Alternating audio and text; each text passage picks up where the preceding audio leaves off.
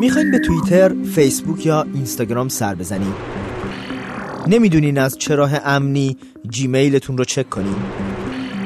دسترسیتون به وبسایت های خبری مثل رادیوی خودمون رادیو فردا غیر ممکن شده و این موضوع رو اعصابتونه؟ پس با من محمد زرقامی همراه بشین تا یکی از امن ترین راه ها برای دور زدن اینترنت سانسور شده ایران رو خیلی کوتاه و ساده با هم مرور کنیم. VPN مخفف انگلیسی شبکه های خصوصی مجازیه. یه تونل امن بین کامپیوتر و یا تلفن همراه هوشمند شما و اینترنت در برابر دستبرد اطلاعات شخصیتون نفوذ به سامانه کامپیوتریتون و یا سانسور اینترنت. حالا حتما می‌پرسین چجوری یه VPN انتخاب کنیم؟ فقط همینقدر بدونین که یه VPN ناامن می‌تونه خودتون و اطلاعاتی رو که رد و بدل می‌کنین به خطر بندازه. لابد این سوال به ذهنتون می‌رسه VPN خوب چه ویژگی هایی باید داشته باشه؟ اساسی ترین ویژگیش داشتن یه پروتکل رمزگذاری قوی و غیر قابل شکستنه. مثلا یه VPN امن وقتی شما وبسایت رادیو فردا رو جستجو می‌کنین درخواست شما رو به جای انتقال به سرویس ارائه دهنده خدمات اینترنتی به سرور VPN تون انتقال میده اینطوری دیگه خیالتون راحته که کسی نمی‌تونه شما رو دنبال کنه می‌خواین بدونین چجوری مطمئن بشین مو لای درز VPN تون نمیره؟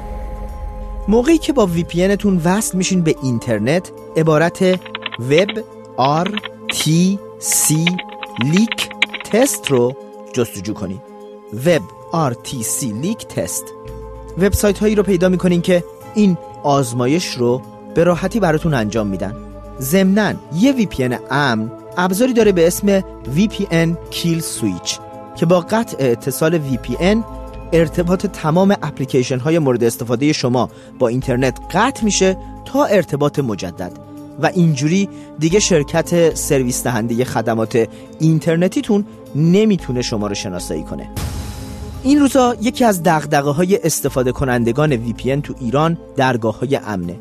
دقت کنین هر درگاهی که از شیوه نامه های SSL و یا TSL استفاده کنه می‌تونه امن باشه مثل HTTPS که درگاهی امن به حساب میاد.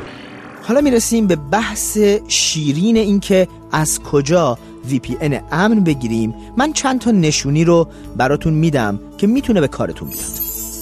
پروتون VPN یکی از این گزینه هاست که به تازگی خدمات رایگان هم برای مک، ویندوز، iOS و اندروید فراهم کرده.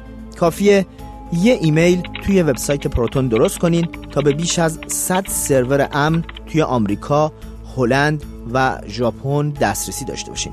اگه با پروتون VPN ارتباطتون برقرار نشد، با خارج کردن گزینه پروتکل از حالت خودکار به حالت پنهانی این ارتباط برقرار میشه.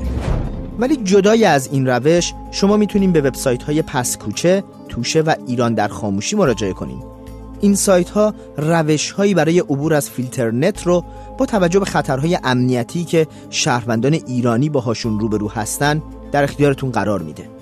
اگه از تلگرام استفاده می‌کنین تلگرام پس کوچه رو بهتون توصیه می‌کنم.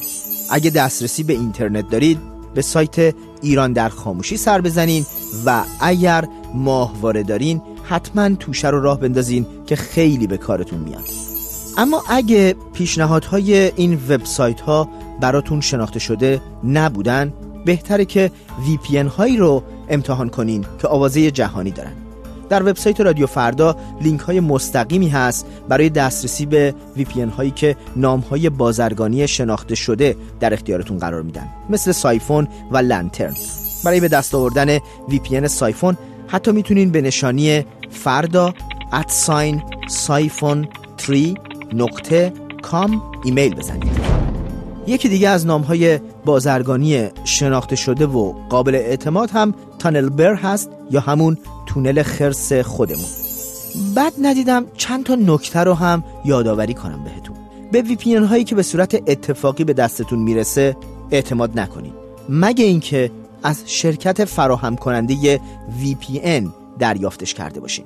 به افرادی که مدعی فروش VPN هستن هم شک کنین چون ممکنه که این VPN ها با نهادهای امنیتی مرتبط باشن. و اما برای استفاده بهتر از VPN ها توی ایران حتما از نسخه به رسانی شده VPN استفاده کنین و به VPN تون وقت بدین تا خودش رو با موقعیت اینترنت ایران سازگار کنه. امیدوارم که بتونین با این روش از سانسور اینترنت عبور کنین و به وبگردیتون ادامه بدین.